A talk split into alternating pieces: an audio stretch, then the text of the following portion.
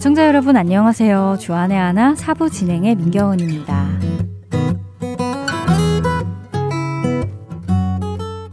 새해 복 많이 받으십시오. 2017년에도 하나님의 풍성한 은혜가 애청자 여러분의 가정에 있기를 소망합니다. 올해에도 변함없이 주안의 하나 사부가 여러분들을 찾아가는데요. 많은 분들이 좋아하시는 성경 강의 프로그램은 시리즈 설교라는 제목으로 바뀌었습니다. 형식은 여전히 한 주제로 한 달 동안 말씀을 전해드리는데요. 때로는 한 목사님의 한 주제를 한 달 동안 전해드리기도 하고요. 때로는 여러 목사님의 같은 주제의 설교 말씀을 모아서 전해드리기도 하려고 합니다. 먼저 2017년 1월에는 졸지아주 아틀란타 한피전교회 이호셉 목사님께서 야고보서를 본문으로 한 달 동안 말씀 전해 주십니다. 계속해서 많은 은혜 받으시길 바랍니다. 그리고 많은 분들이 유익한 프로그램이다. 단어의 정확한 뜻을 알게 되어서 좋다라고 말씀해 주신 프로그램 성경 속 단어 한마디도 계속해서 들으실 수 있습니다. 많은 애청 부탁드립니다. 저는 신앙생활을 하며 하나님에 대해 알아가면 알아갈수록 또 그리스도의 복음을 배워가면 배워갈수록 기독교는 사랑이구나 하는 것을 많이 느끼게 되는데요. 예수님께서 죄인들에게 베푸신 은혜를 묵상하거나 악을 대적하지 않으셨던 예수님의 태도, 그리고 늘 사랑을 말씀하셨던 예수님의 모습을 생각하면 더욱 그렇게 느껴집니다. 먼저 찬양 함께 들으신 후 주안의 하나 사부 시작해 보겠습니다. 예수님은 누구신가 우는 자의 위로와 없는 자의 풍성이며 전한 자의 높음과 잡힌 자의 노임되고 우리 기쁨 대신에 죽은 자의 부활되고 우리 생명 대신에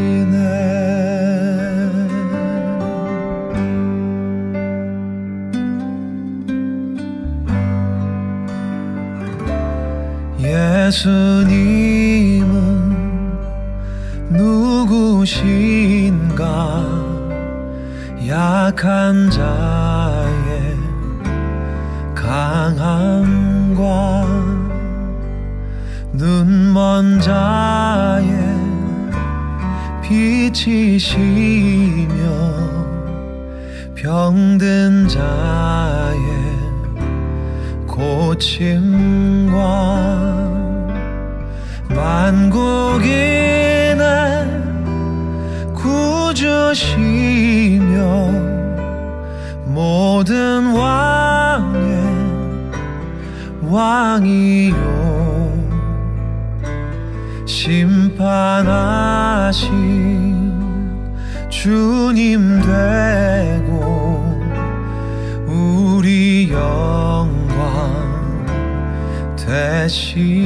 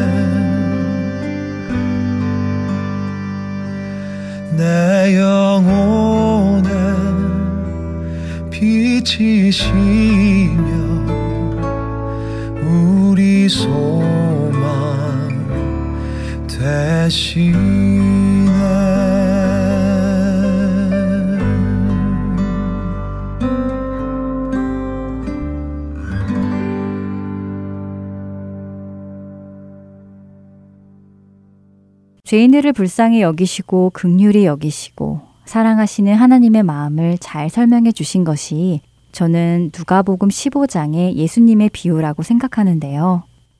누가복음 15장 1절과 2절에는 세리와 죄인들과 이야기를 나누고 계시는 예수님을 보며 수군거리는 바리새인과 서기관들이 나옵니다. 예수님이 의인이라면서 어찌 죄인들과 함께 할 수 있느냐며 수군거리는 것이었지요. 그런 그들에게 예수님께서는 잃어버린 양을 찾은 목자, 잃어버린 드라크마를 찾은 여인, 그리고 잃어버린 아들을 되찾은 아버지의 비유를 해주십니다. 잃어버린 자를 찾으시는 하나님 아버지의 마음을 그 비유들을 통해 알려주신 것이지요. 저도 처음 하나님의 은혜를 알아가고 구원의 확신을 가지게 될 무렵, 바로 이 누가복음 15장에 나오는 비유들로 인해 많은 은혜를 받았었습니다. 그 중에서도 돌아온 탕자의 이야기는 언제나 저의 마음에 큰 감동을 주었지요. 아무래도 아버지를 버리고 자기 마음대로 흥청망청 살다가 결국 가진 것을 모두 잃어버리고 난 후 아버지를 다시 찾아오는 탕자의 모습이 마치 저의 모습인 것처럼 느껴져서 그랬던 것 같습니다. 탕자와 같은 저를 맞이하시는 하나님 아버지의 모습이 그 비유에 투영되어 많은 은혜를 받았었지요. 그런데 참 이상한 것이 있습니다. 주님을 알고 은혜를 더 경험하며 시간이 점점 흐르며 제 안에 탕자의 감동이 차츰 약화되더니 어느 순간 잊어버리게 되더라는 것입니다. 그리고는 이렇게 탕자의 감동을 잊어버리는 것보다 더 놀라운 일이 생겼는데요. 그것은 바로 어느새 제가 탕자의 형의 모습을 닮아가고 있다는 것이었습니다. 누가복음 15장에 나오는 탕자는 아버지가 돌아가시기도 전에 아버지의 유산을 받아 먼 곳에 가서 자기 마음대로 하고 싶은 대로 다 하며 허랑방탕한 삶을 살며 재산을 낭비했습니다. 하지만 돈이 다 떨어지자 그제서야 아버지를 찾아 집으로 들어왔는데요. 그런 탕자를 보고 아버지는 사랑으로 받아주셨고 돌아온 그를 위해 잔치를 베풀어 주셨습니다. 그런데 형의 반응은 어떠했나요? 아마도 탕자의 형은 탕자를 사랑하지 않았던 모양입니다. 형은 탕자를 향해 자기 마음대로 나가서 즐기며 살았는데 아버지는 그런 탕자가 뭐가 이쁘다고 다시 받아주시고 제일 좋은 옷을 입히시고 손에 가락지를 끼워주시고 신발을 신겨주시고 살찐 송아지를 잡아 잔치까지 버리실까라며 화를 냈을 수도 있습니다. 처음에는 화가 나서 그 잔치에 참여하기를 거절하는 탕자의 형이 이해가 가지 않았었습니다. 제가 탕자의 마음을 가지고 있었을 때에는 그런 형이 야속하게 느껴졌었지요. 하지만 점점 탕자의 마음을 잊어가면서 제가 좋아하는 사람들을 향한 마음만 있을 뿐 제가 별로 좋아하지 않는 사람들을 향해서는 탕자의 형과 같이 되고 있다는 것이 느껴졌습니다. 그들에게도 동일하게 주시는 그 은혜의 잔치에 탕자의 형처럼 함께 기뻐하지 않게 되더라고요. 그 사람은 주님을 잘 섬기지 않았다고요 라고 불평을 하기도 하고요. 저의 시선으로 또 저의 판단으로 그들은 하나님의 은혜를 받을 자격이 없다며 제가 사랑하는 사람들만 하나님의 은혜를 받기 원하는 얼마나 이기적이고 교만한 마음인지요. 탕자의 형과 같이 메마른 마음을 가진 저의 모습을 발견하게 되었습니다.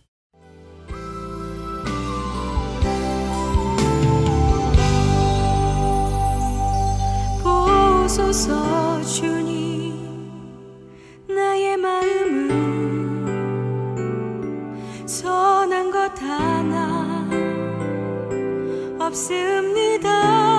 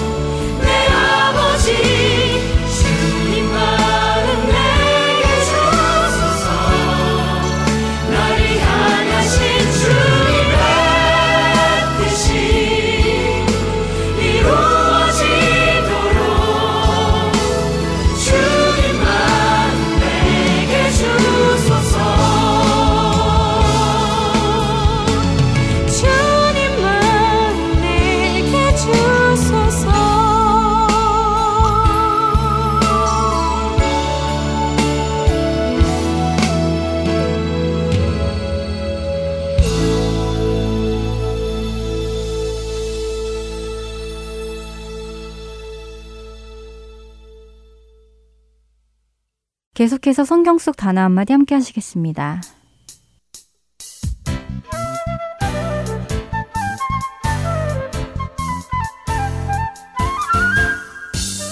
여러분 안녕하세요. 성경 속 단어 한마디 진행의 이다솜입니다.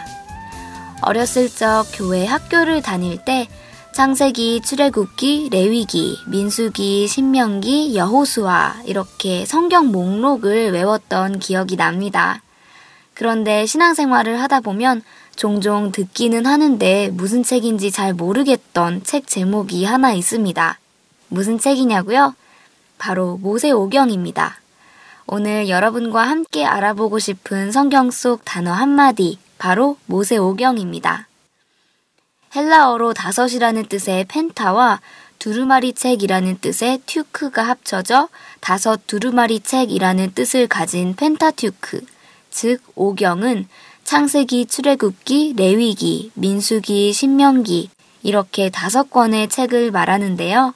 이것은 모세가 기록했다고 해서 모세 오경이라고 부르는 것이랍니다.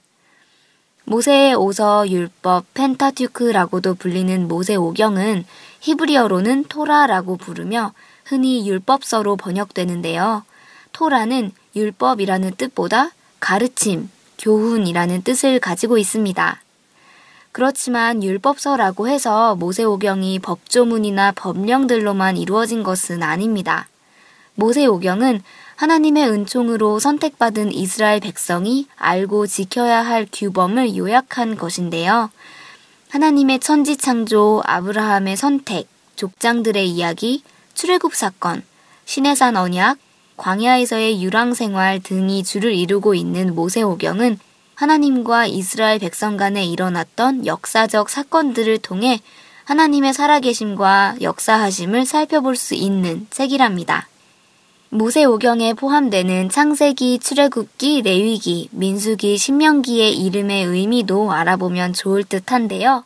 창조의 역사와 이스라엘 민족의 역사가 기록된 창세기는 한자어로 세상의 시작을 기록하다 라는 뜻을 가지고 있는데요. 히브리어 성서는 책의 첫 글자를 제목으로 삼는 히브리인들의 관습에 따라 창세기 처음에 기록된 말씀인 태초에 라는 뜻의 베레시트를 그 명칭으로 한다고 하네요. 출애굽기는 신의 광야에서의 이스라엘 민족의 행방과 그들에게 주어진 율법이 기록된 책인데요. 무슨 뜻인지 한자를 잘 모르는 세대에게는 쉽게 와닿지 않는 표현이기도 합니다. 출이라는 단어는 나가다라는 한자이고 애굽은 이집트의 한자식 표현이지요. 기는 기록이란 뜻이고요. 그러니까 출애굽기는 이집트를 떠난 기록이라고 이해하면 될 것입니다. 애굽에서 노예 생활을 하던 이스라엘 백성들을 출애굽하게 하시고 역사하시는 하나님이 기록된 책이지요. 레위기라는 이름은 그리스어에서 온 라틴어 레베티커스에서 따왔고 율법 가운데 제사와 종교를 관장하는 레위인의 이름을 그 기원으로 하는데요. 성도들이 지켜야 할 종교, 생활, 관습, 제사의식 등의 여러 가지 율법에 대한 내용을 담고 있습니다. 이런 이유로 레위기는 읽기에 딱딱한 책으로 많이 알려져 있기도 하지요. 네 번째 책인 민수기는 애굽을 떠나온 이스라엘 민족이 시내산과 광야를 거쳐 모압 평원에 이르기까지 겪었던 일을 담고 있는 책인데요.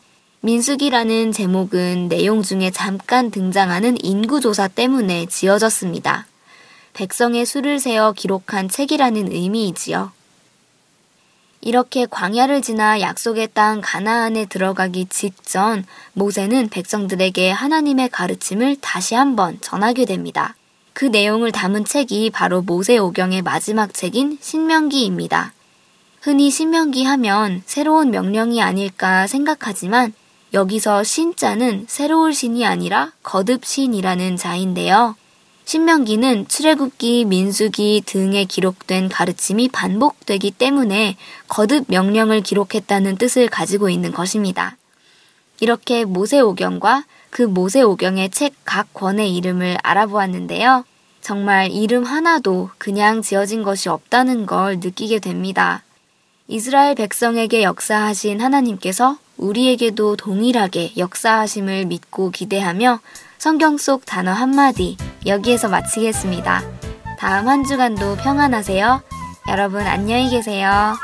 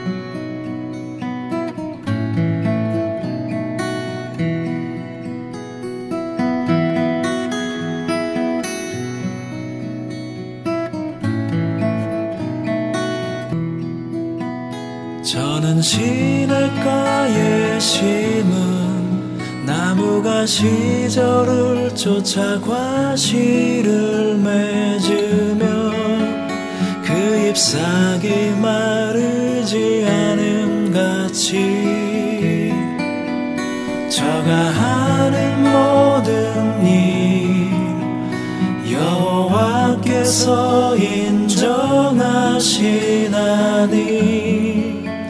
그 행사가 형통하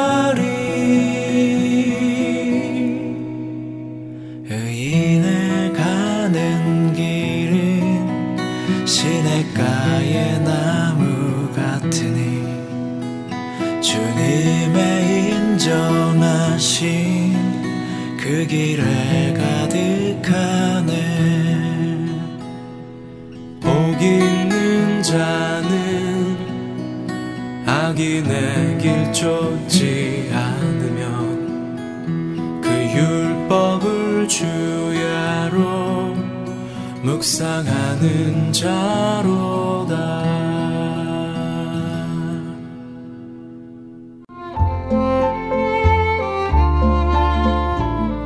하트앤서울 복음방송 애청자 여러분 안녕하세요. 캐나다 밴쿠버 그레이스 한인교회 박신일 목사입니다.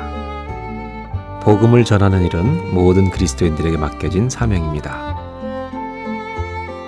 하트앤 서울 복음 방송은 생명의 근원 되시는 예수 그리스도만을 전하는 방송사입니다. 여러분의 기도와 후원으로 이 사역은 계속될 것입니다. 믿지 않는 자들에게는 복음을, 믿는 자들에게는 영적 성장을 전해줄 것입니다. 이 귀한 사역에 여러분들의 동참과 기도와 후원을 부탁드립니다. 감사합니다.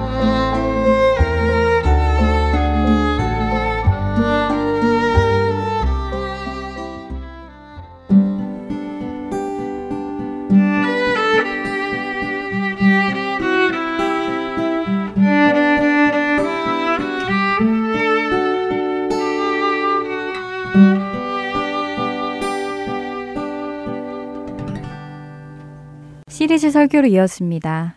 졸지아주 아틀란타 한비전교회 이호세 목사님께서 야고보서 1장 12절부터 18절까지의 말씀을 본문으로 말씀 전해 주십니다. 은혜의 시간 되시길 바랍니다. 어떤 자매님께서 교회 안 다니시다가 이민 와가지고 교회 처음 나오시고 또 그러면서 또 나오시다가 또 하나님 만나셔서 기쁘고 그래서 교회를 열심히 나오셨습니다. 남편분이 교회를 안 나오시니까 항상 그것이 힘들었고 기도 제목이었는데 그 얘기를 하시면서 시험이 된다. 뭐가 시험이 되냐 그랬더니 어, 집에 가니까 남편이 사업이 망했는데 네가 교회 대해서 망했다. 교회를 못 가게 해서 너무 힘듭니다. 주일을 나오는 것도 힘들고. 그래서 하나님 나한테 왜 이러시는지 모르겠습니다. 그렇게 말씀하시는 거예요. 하나님 저한테 왜 이러십니까? 그런 질문 신앙생활 하다 보면 할 수 있습니다.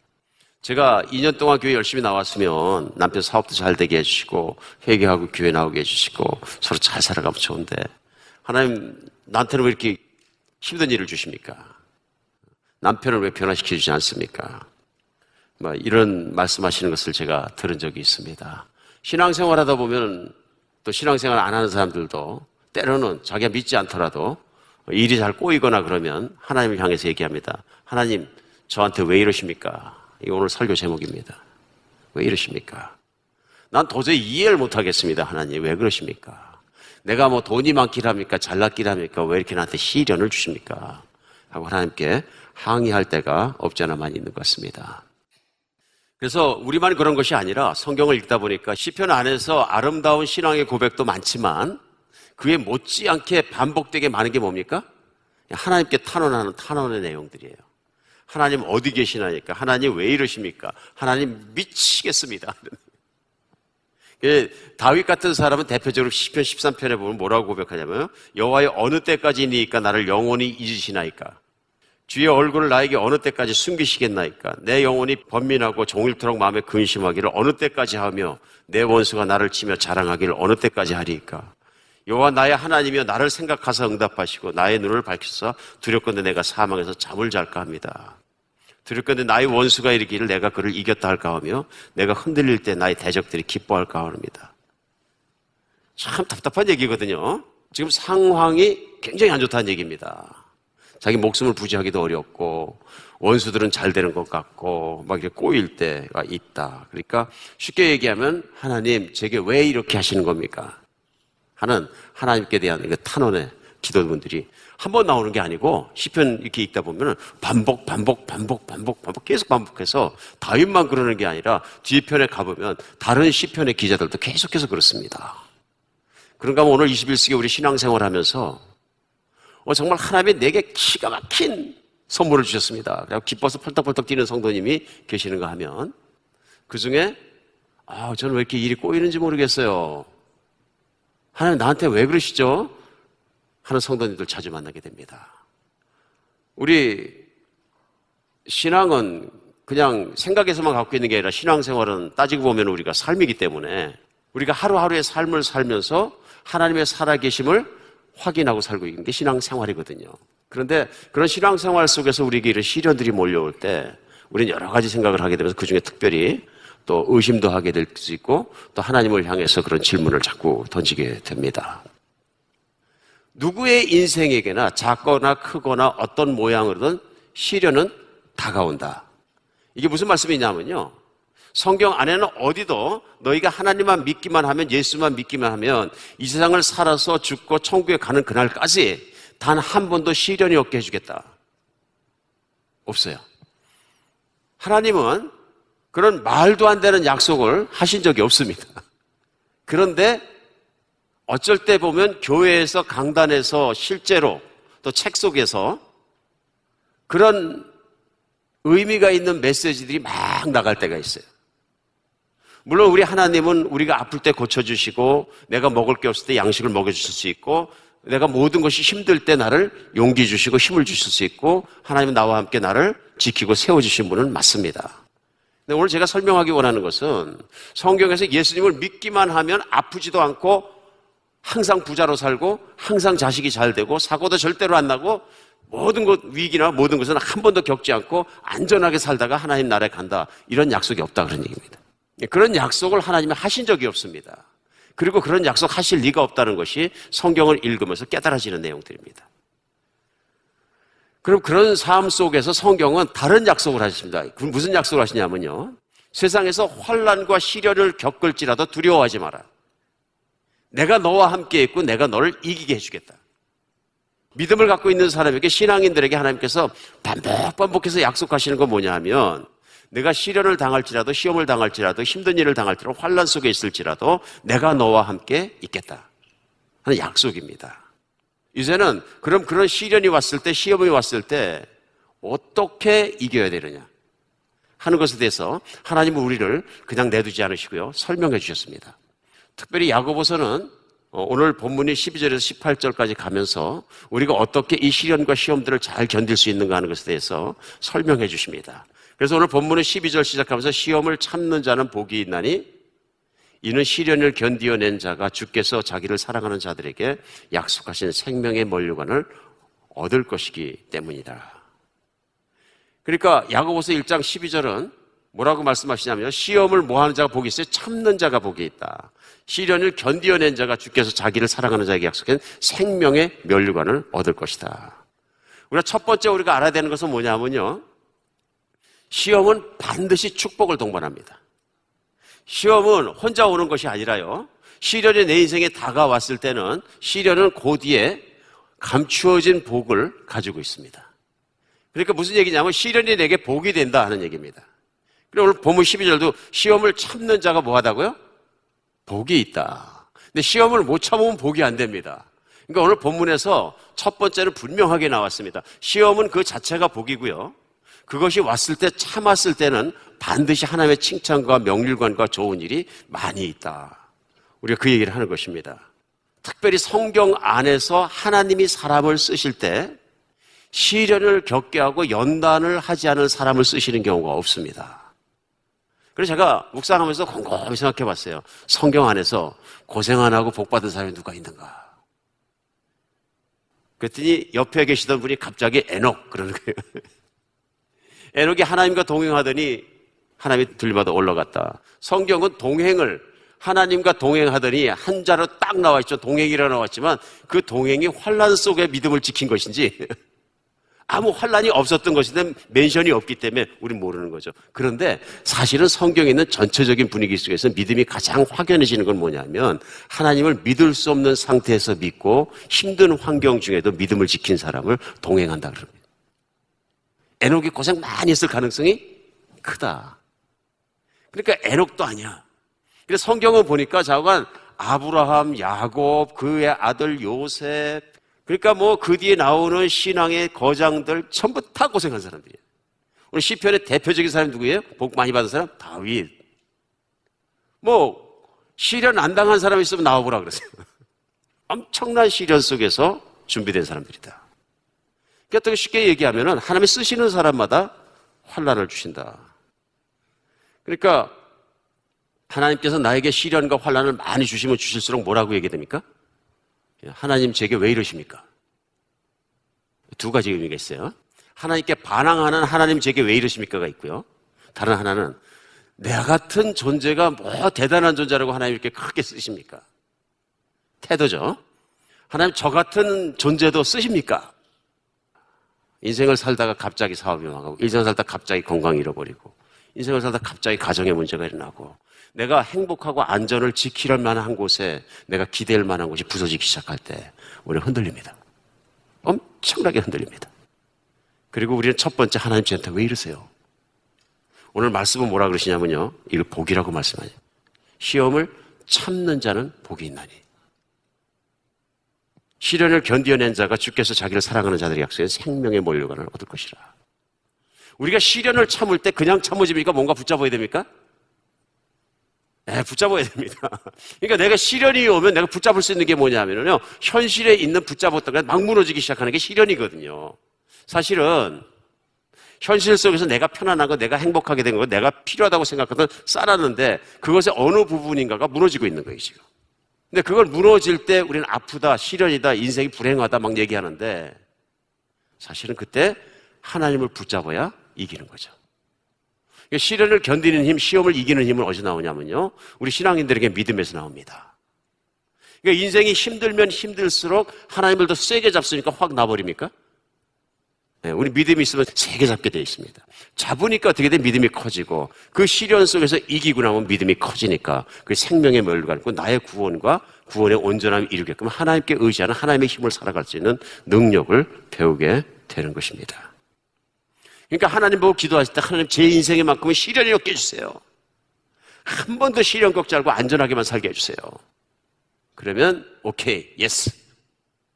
하나님 해 주실 수도 있겠지만 성경에 나온 내용은 거의 다 노입니다. 심지어는 하나님의 아들 예수 그리스도가 이 땅에 오셨을 때 아버지 정말로 이 잔만큼 내게서 지나가게 해서 너무 힘들고 아픕니다.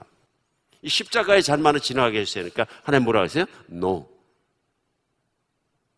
하나님 아버지께서 하신 말씀은 no입니다.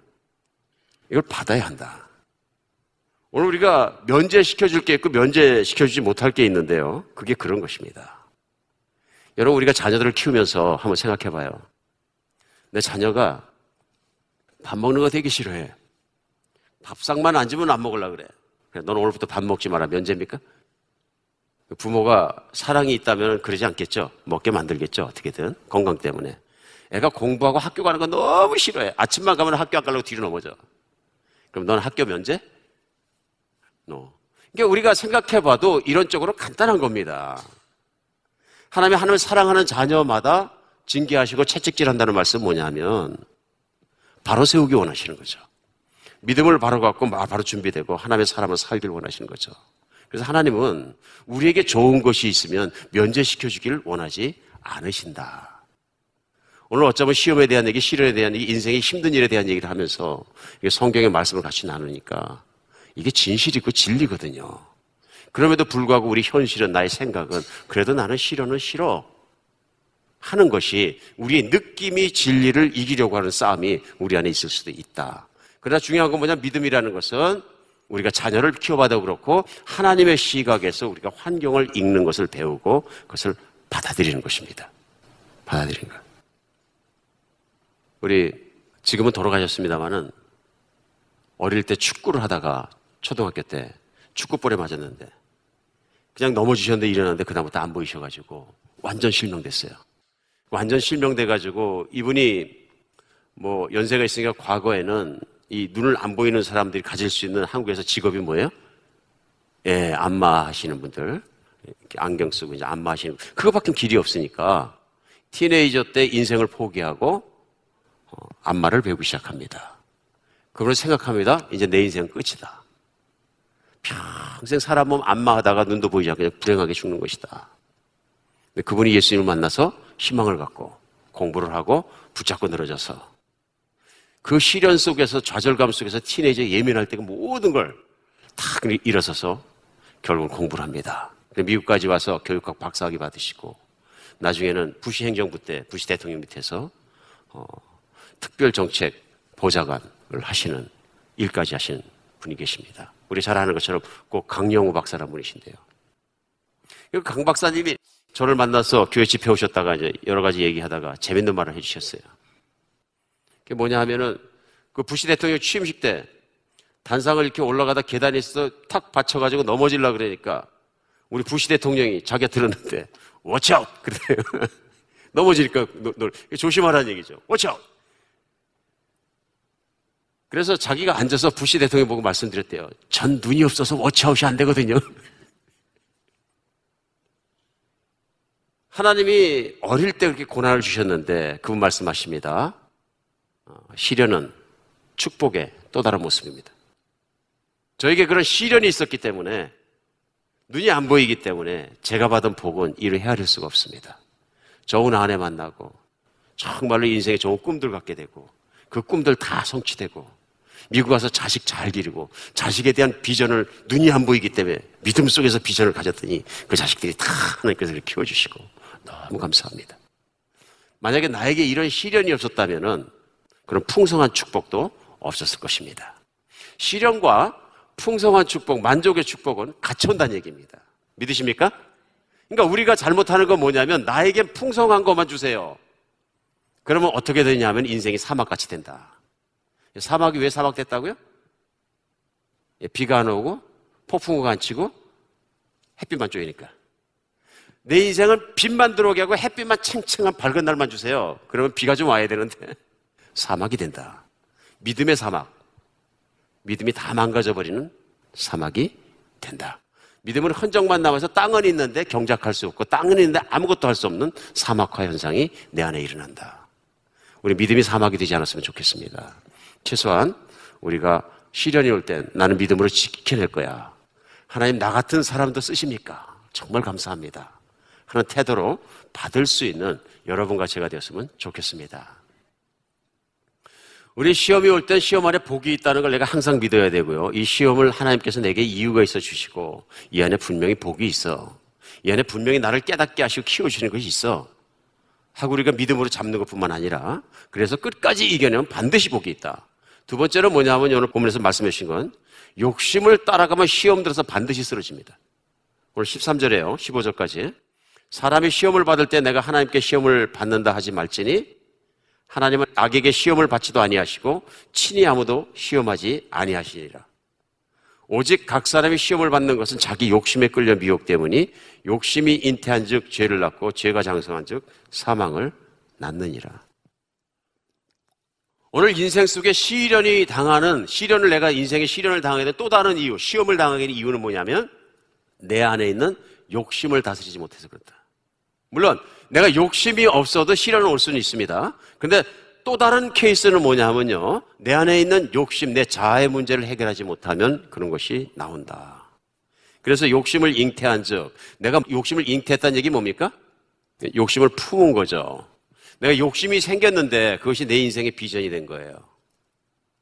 그래서 내 인생의 비전은 내 욕심을 이루는 거예요. 내 욕망을 채우는 것이고 나 자신을 높이는 것이고 나에 대한 모든 것을 이루는 거예요. 그러면 이것을 내가 품고 있으면 이것이 자꾸 욕망이 커지고 결국 그 욕망을 이루기 위해서 내가 죄를 짓게 된다. 하나님 앞에. 무슨 얘기냐면 하나님이 원하시는 길을 가려고 그러는 것이 아니라 내 욕심을 채울 수 있는 길을 계속 쫓아가게 된다. 그럼 죄를 낳고 죄가 커지니까 나날이 쌓이니까 결국은 하나님과의 관계가 끊어지는 사망에 이르게 된다. 그 사망이란 얘기는 무슨 얘기냐면요. 쉽습니다. 내가 죽게 생겼는데, 내가 죽음의 늪 속으로 빠졌는데 아무도 건져줄 사람이 없는 거예요. 내가 인생 속에 도탄에 빠졌는데 하나님이 손을 넣어서 건져주셔야 되는데, 하나님을 믿지 않는 길로 갔기 때문에 건져주실 수가 없는 거예요. 이게 사망이죠. 오늘 인생을 살면서 우리가 시험 많이 당합니다. 제가 아는 한 분이 지금 한국 가셨는데, 우리 아틀란타로 이민 오셔가지고 한참 힘들 때 만났어요. 예, 교회에서 어, 교회 생활 하시는 분이 이제 참 잘못 만나가지고 아주 아픈 일을 당하셨어요. 그러니까 이분이 한국에서 가지고 계신 게 은퇴하시고 뭐 집이 하나 남았어요. 그다 팔아갖고 한국에서는 캐시니까 갖고 오셔서 미국에서는 와서 보니까 한국에서는 집 한 채면은 비즈니스도 하나 사고 뭐 집도 사고 하셔도 돼. 돈이 꽤 되잖아요, 그게. 어. 그래서 그렇게 마음을 먹고 비즈니스에서 잘 살겠다고 출발하셨는데, 그만 그 잘못된 분을 만나서 사기를 당하시니까 홀랑당할 내버렸어요. 아무것도 없어요. 너무 아프고 힘들어하는 중에 복음 전했더니 예수님 받아들였어요. 그래서 예수님은 기뻐하시면서도 이 앵거가 자꾸 올라와 그 사람에 대해서. 그래서 왜 그러냐 하니까 현실을 받아들일 수가 없대. 내가 얼마 전만 해도 믿을 수 있는 돈이 있었는데 지금 돈이 없다는 게 그래서 내가 일을 해서 하루하루 먹고 살아야 되는데 이 현실이 받아들이지가 않는. 그렇겠죠? 아무래도. 그래서 그 말씀을 가만히 들으면서 생각을 해봤어요. 이분은 한국에서 집을 팔아서 100만 불이 좀 아까 있었다는데 없어지니까 죽고 싶다 그러시는 거예요. 정말 그만 살고 싶습니다. 근데 가만히 듣다가 생각하니까 저는 100만 불이 없는데도 안 죽고 싶거든요. 그렇죠? 뭐, 처진 똑같아. 그분이나 저나. 그때 교회를 개척하면서 가만히 보니까 저도 돈이 하나도 없는데요. 구자에도 돈이 없고. 뭐, 재정이 너덜너덜하기는 피차일반인데, 어, 이분은 죽고 싶고, 저는 죽고 싶은 마음이 없고, 살고 싶고. 왜 그런가 가만히 생각하니까 이분은 가지고 있다 잃어버렸고, 차이가 나는 아예 없는 거예요. 근데 가지고 있다 잃어버리면 죽고 싶은가 봐요. 그러니까 인생을 살다가 우리 안에 생기는 게 뭐냐면 내가 가지고 있어. 그럼 그때부터 생기는 게 뭐냐면 욕심이에요. 그렇죠? 근데 이걸 내려놓으려 그러면 안 내려놔죠. 근데 이거를 환경에 의해서 시험에 의해서 시련에 의해서 뺏겨 버렸어. 그럼 인생이 불행해져요. 그 다음은 살기가 싫어져요. 근데 우리 엄밀하게 따지면 돈이 중요합니까? 내 생명이 중요합니까? 아, 생명은 돈 100만 불이 아니라 100만 불 곱하기 100배 해도 못 사는 거거든요. 병원 가보면 알잖아요.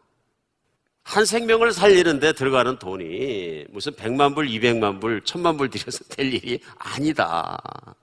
내가 내 자식이 아파서 죽게 생겼으면 내 전 재산이 문제가 아니고 내가 천만 불, 이천만 불 있으면 갖다가 넣지 않겠습니까? 거기다가.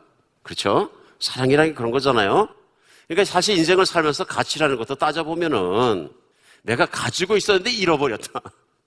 뭐 거기에 애착할 필요가 없는 거죠. 나에게도 중요한 게 있는 거죠. 인생을 살아가면서 우리의 가장 큰 문제는 어디 있는 거예요? 환경과 시련에 있는 게 환경에 있는 게 아니라 내 안에 있는 거예요. It's in me. 모든 행복과 불행이 일어나는 곳이 어디냐면 내 마음의 중심에서부터 시작되는 거예요.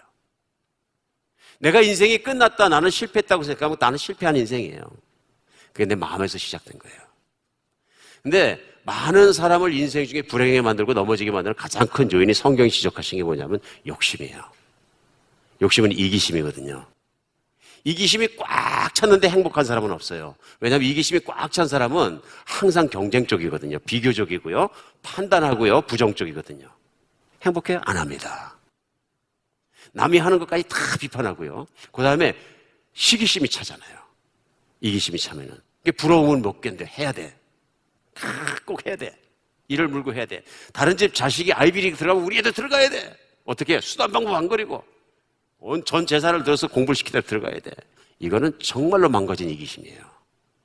내 자신 공부 잘하고 못하고 취미가 있고 없고 두 번째 문제야. 집어넣어야 돼. 내가 돈을 많이 벌어야 돼. 왜 많이 벌어야 되냐면 내가 쓸 거는 있지만은 나는 누리고 싶어. 또. 비교적으로 위에 가고 싶어. 그러면 그때부터 우리 돈에 붙잡혀서 내 욕심에 붙잡혀서 사실은 어디 붙잡힌 거예요?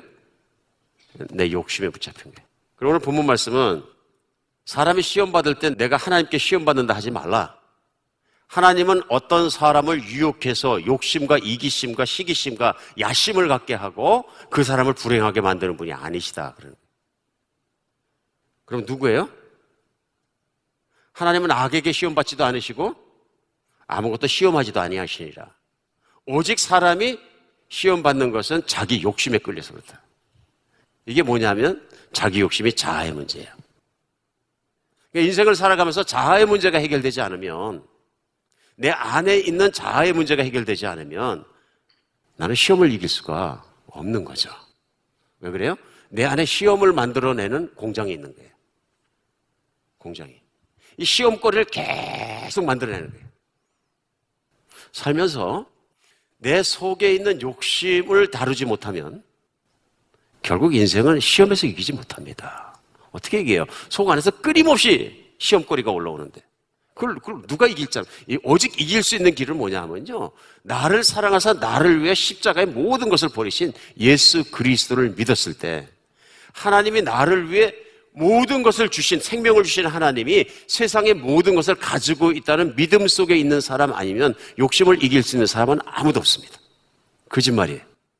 내가 예수님으로 만족하지 않는데 그러니까 욕심을 이길 수 있고 자아가 문제가 해결될 수 있는 길은 하나밖에 없어요. 내 자아보다 더 좋은 분을 만나면 되는 거예요. 그렇게 사랑 아닙니까? 인생을 살아가다가 나는 나 혼자 사는 줄 알았는데 이성 간에 우리가 젊었을 때 내가 사랑하는 사람 만나면 나는 이 사람을 나보다 더 사랑한다.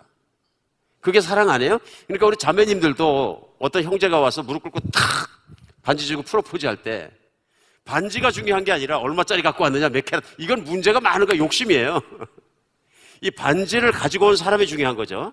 근데 그 반지를 가지고 온 사람의 뭐가 중요한 거예요? 네, 마음, 진심. 이 사람 진짜 날 사랑하나? 이 사람 진짜 나를 평생 변하지 않고 목숨 바쳐 사랑할까? 이게 중요한 거지. 반지가 중요한 거나 그 사람이 가지고 있는 거나 생긴 게 중요한 게 아니라 마음이 중요한 거죠. 맞습니까? 근데 그 형제 마음이 진실이야. 불에도 뛰어들어가고 물에도 뛰어들어가고 진실로 사랑하는 거야. 그럼 어떻게 돼요? 반지 받고 결혼하자 그러는 거죠. 일단은 성공한 거예요. 왜요? 사랑하는 건 진실이니까. 그런데 사람은 부족해서 중간에 변한다는 데 문제가 있는 거죠. 누가 그러는데 결혼 잘하면 한 5년 행복하고 기부자라면 평생 행복하다. 변한다는 거죠. 그런데 그 사랑을 어디서 발견하는 거냐면은 변하지 않고 움직이지 않는 창조자 하나님을 십자가에 매달린 예수 그리스도를 통해서 만나는 거죠. 하나님을 그렇게 만나고 나니까 하나님이 너무 좋아서 하나님이 나한테 그렇게 좋아서 사랑을 해주신 것이 너무 감사해서 나도 그분을 목숨 바쳐 사랑해도 아깝지 않은 거죠. 그러니까 욕심을 없애려고 싸우면 그러면 율법주의에 빠지고 종교에 빠지고 결국은 신앙생활에서 거꾸로지고 결국은 칩니다.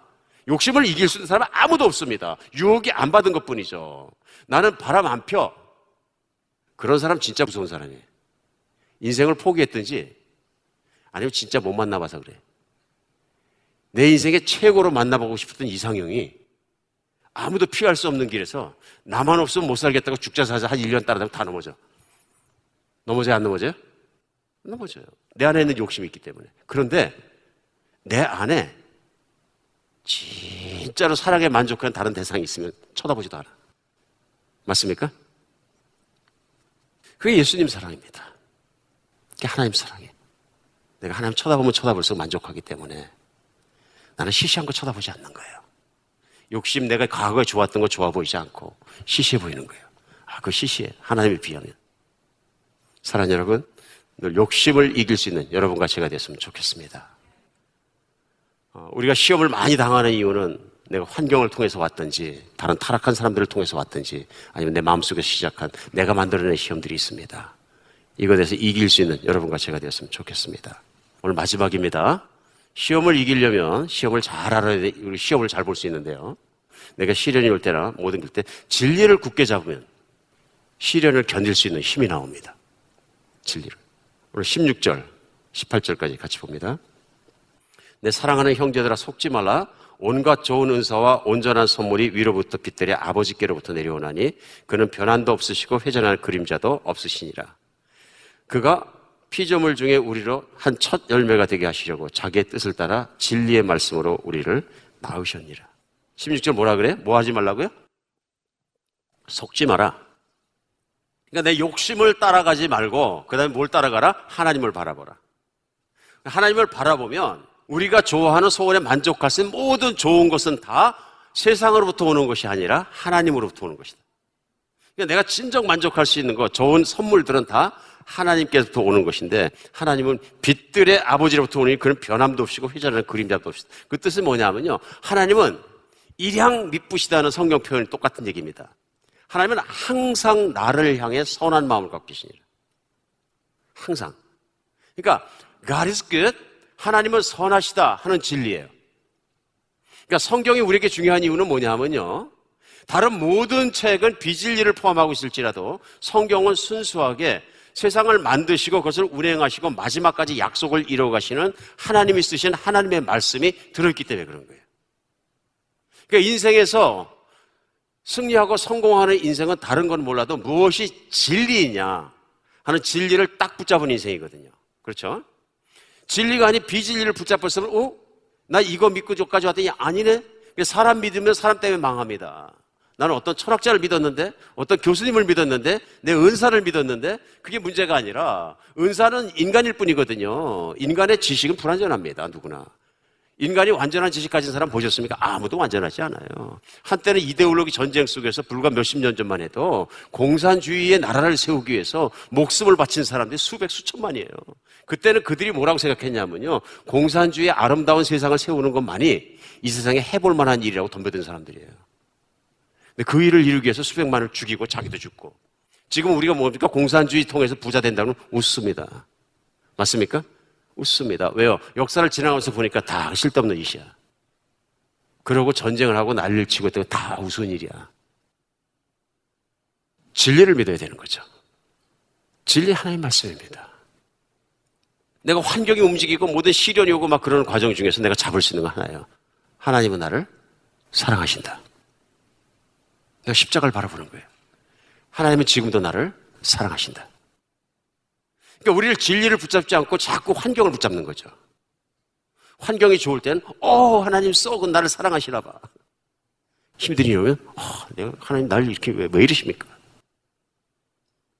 근데 진리를 붙잡으면, 하나님 왜 이러십니까? 의미가 달라지는 거죠. 하나님 나를 위대한 일에 쓰시려고 그러시나 보죠. 그렇죠? 이건 진리를 붙잡았을 때 우리 교훈은 생각과 태도다 하는 얘기입니다. 사랑하는 여러분, 정말로 진리를 붙잡고 살아가는 여러분과 제가 되었으면 좋겠습니다.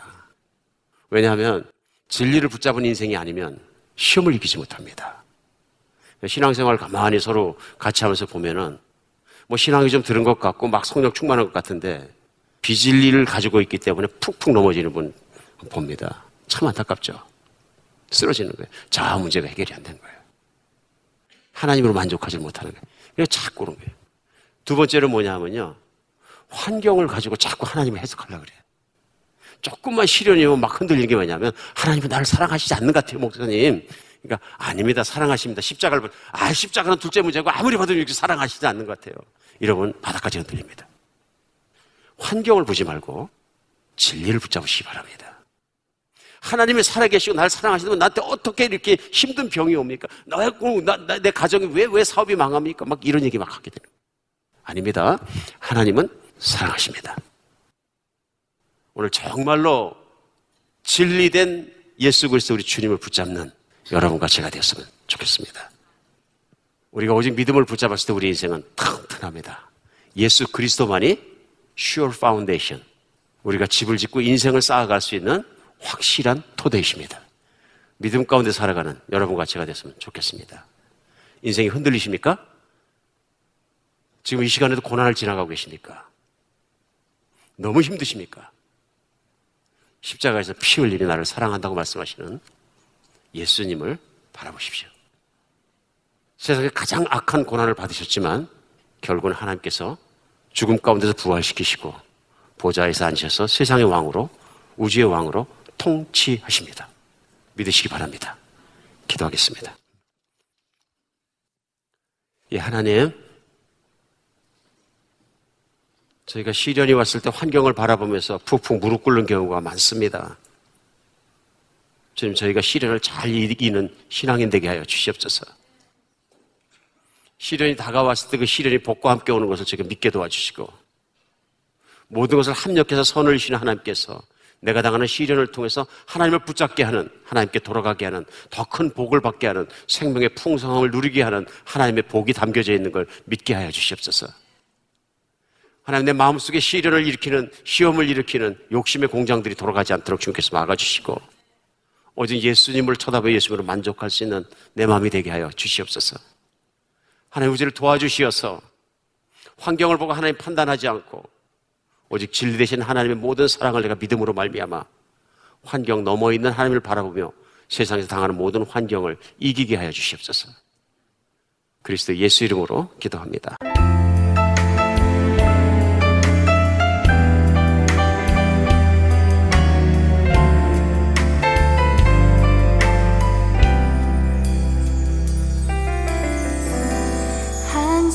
항상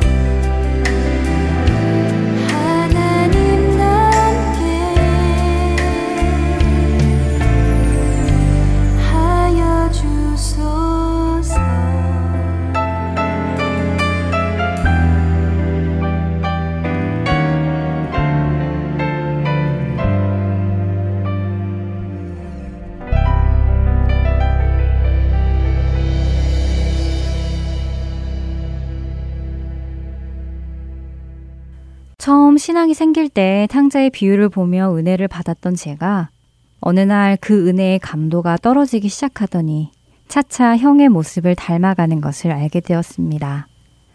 제가 좋아하는 사람이 아닌 제가 비판하고 있는 사람들을 받아주시고 은혜 주시는 하나님 아버지의 사랑에 감사하기보다는 그 잔치가 마땅하지 않다며 불평하는 모습이 언뜻언뜻 비춰졌습니다. 내가 바로 돌아온 탕자였는데 어떻게 그 사실을 잊고 처음부터 집을 나가지 않았던 형인 것처럼 착각하고 있었는지 너무 놀랍더라고요. 그리고 저 역시 아버지께로부터 큰 은혜와 사랑을 받고 있는데 아버지가 주관하시는 다른 이들을 위한 그 잔치에 제가 왈가왈부하는 저의 교만함이 저를 더 놀라게 했습니다. 불과 몇 년 전에 저의 모습이 탕자의 모습이었는데 어떻게 그 사실을 다 잊어버리고 전혀 그런 적이 없었던 것처럼 생각을 하고 있었을까요? 우리 마음 안에 돌아온 탕자였던 나를 잊어버리고 원래부터 집에 있었던 형의 모습이 자신의 모습이라고 착각하는 모습들이 숨어 있지 않을까요? 만일 우리 스스로가 내가 바로 돌아온 탕자라는 것을 늘 기억하고 산다면 우리는 오늘 돌아오는 또 다른 탕자들을 향해 비난하지 않을 것입니다. 우리가 사랑하지 않는 그들을 향해 베푸시는 하나님의 은혜에 왈가왈부하지 않게 될 것입니다.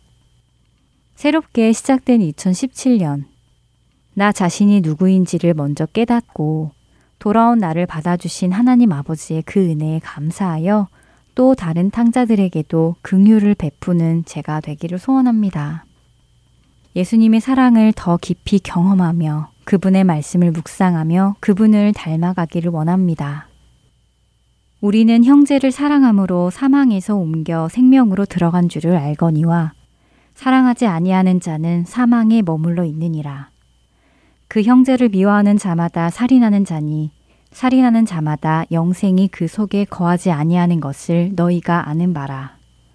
그가 우리를 위하여 목숨을 버리셨으니 우리가 이로써 사랑을 알고 우리도 형제들을 위하여 목숨을 버리는 것이 마땅하니라. 요한일서 3장 14절부터 16절의 말씀입니다.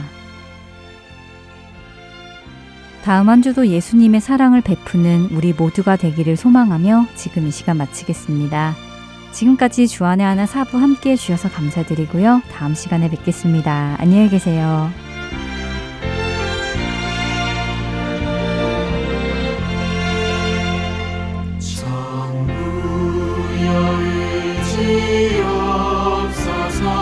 시